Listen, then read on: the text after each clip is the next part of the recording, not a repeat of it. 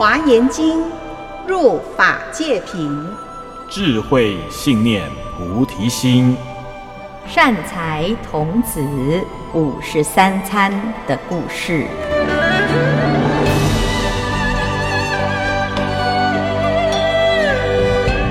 听众朋友，大家好，我是元道禅院住持建辉法师，我是法彻，我是船长。今天我们要继续来讲善财童子五十三参的故事。这一次呢，善财童子来到了三眼国，他要来找一个比丘，叫做善见比丘。那这个善见比丘啊，他是在三眼国里面很有名的一个比丘哦。那大家呢就。介绍善财童子，让他来找善见比丘。善见比丘在哪里呢？他在树林里面正在经行。那我们可以看到，一开始在经文里面介绍了善见比丘的长相：壮年、美貌、端正、可喜。然后呢，他的发色是紺青色。然后呢，他的头上有一个肉髻哦。皮肤是金色的，颈纹三道，这是什么 颈纹？应该很圆满的像，哦，就是很圆满。额广平正，就很有福气的样子哈，哦。所以他长得很好哦，眼目修广，哦，就是长得像青莲花的眼睛。好，哦，唇口丹洁，如苹果果，就是他气色很好，他的嘴唇哦很红润。就像苹果一样，苹果脸根本就佛像啊！这就是佛对。对啊。然后呢，重点是他的胸口有万字哎，更像不 像，相好庄严，真的像好庄严，太庄严了。然后呢，重点是啊，他的相好这么庄严，可是他的眼神是非常的庄重的，他是目视不顺，就是他的眼睛哦，不会在那边眨眨眉毛。啊，眨眨啊，这个眉来眼去，他不会，他很庄严。好，那圆光一巡，就是他身上是放光的。嗯，好啊，因此呢，这个善见比丘啊，就有一个很殊胜的相好，其实长得很像佛，表示呢，他的修行应该是修得很不错。所以呢，他在经行的时候很神奇哦，有很多的徒众就在他的身边做侍者。那我们来看有哪一些徒众，你看。第一个，那个前面还有个前导部队，有那个主方神呐，哈，该转弯的时候，他就在前面拿一个指示牌说：“哎，右转，请右转。”这怎么让我想到那个运动会，或者是总统出巡那个前面有前导车，对对对，哦，还有怎样？Turn right，Turn left，这样子啊。好，所以呢，还有一个引导的。好，那再来还有一个足行神。哦，这个很厉害哦。嗯，足行神在做什么？足行神接接他的脚了，用莲花接接他的脚，就是他只要踩哈，他都没有踩到地面，他就踩在莲花上面呢。哇，足行神动作很辛苦哦。好，然后再来呢？哦，这个虽然是在晚上哦，可是呢，有有人在掌灯哦，就是无尽光神疏光破暗，还有帮他掌掌灯哦。灯光师哦，对啊，对，还有灯光师。然后树林呐、啊，这个林神呐、啊，就是做什么？来撒花哦，欢迎撒花。对，然后就一边走，你看那个天女散花哦。嗯。但是呢，这个是树林的这这个树林神，尽地主之谊，就在那边就是撒花，就是在供养他。好，所以呢，你看他是真的是很神奇。然后呢，他一边在走的时候啊，好，这个无数的山神。就在旁边顶礼呢，哇，这个好厉害哦！真的是大人物来到的感觉。对，有护卫，然后有有前导，对，还有那个欢呼部队，对对，然后还有人顶礼，在那边顶礼拜这样。哇，所以呢，善财童子就见到了这比丘啊，觉得这是好厉害的比丘，马上呢就跟他请法。结果请法之后，这善见比丘竟然很谦虚哎，他说什么？我年纪少，出家又近。其实这很谦虚哦，他说我出家很短，我修行的时间很少，我是很资历很浅的。那他就开始来讲他自己的法门哦。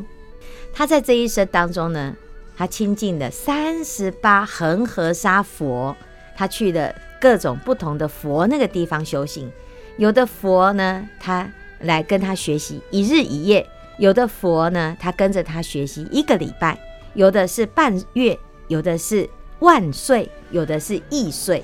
不管是什么样子的因缘哦，他就是都在佛的座下学习哦。所以他知道呢，佛的功德无量，佛的法门也是学不完。所以他在这个修行的时候，他就一直记得他自己是一个小咖咖，嗯，所以他一直讲很谦虚嘛，他一直讲他出家很短很短。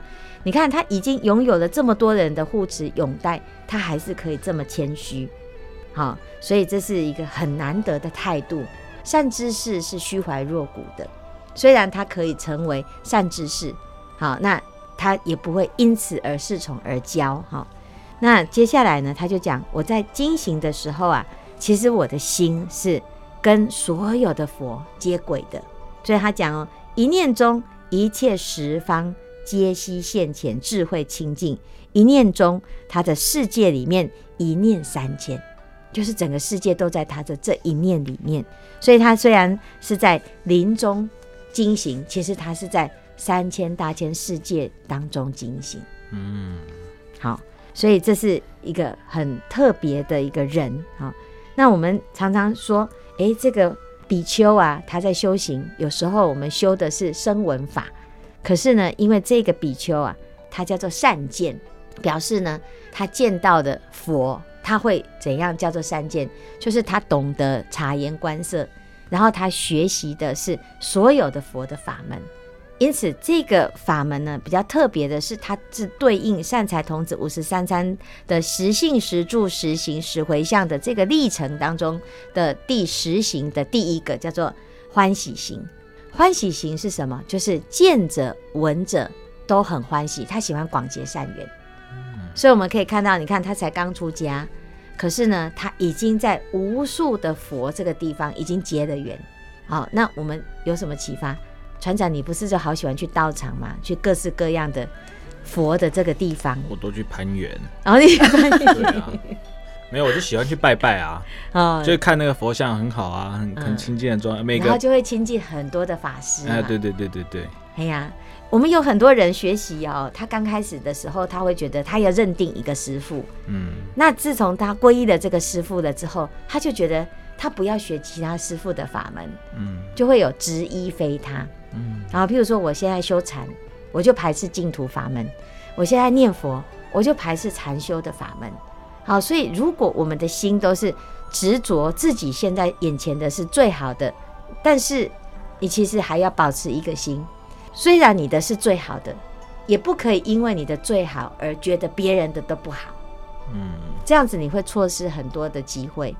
对，所以这个饶呃欢喜行呢，其实它就是让我们可以。能够心量很广大的去见到所有的大众，那这有这么多的恒河沙佛哈，其实我们讲现在佛有过去佛有未来佛，那如果过去佛他是已经修行有成的嘛，我们见到这佛，我们当然会很恭敬的跟他学习。那未来佛呢？未来佛在哪里？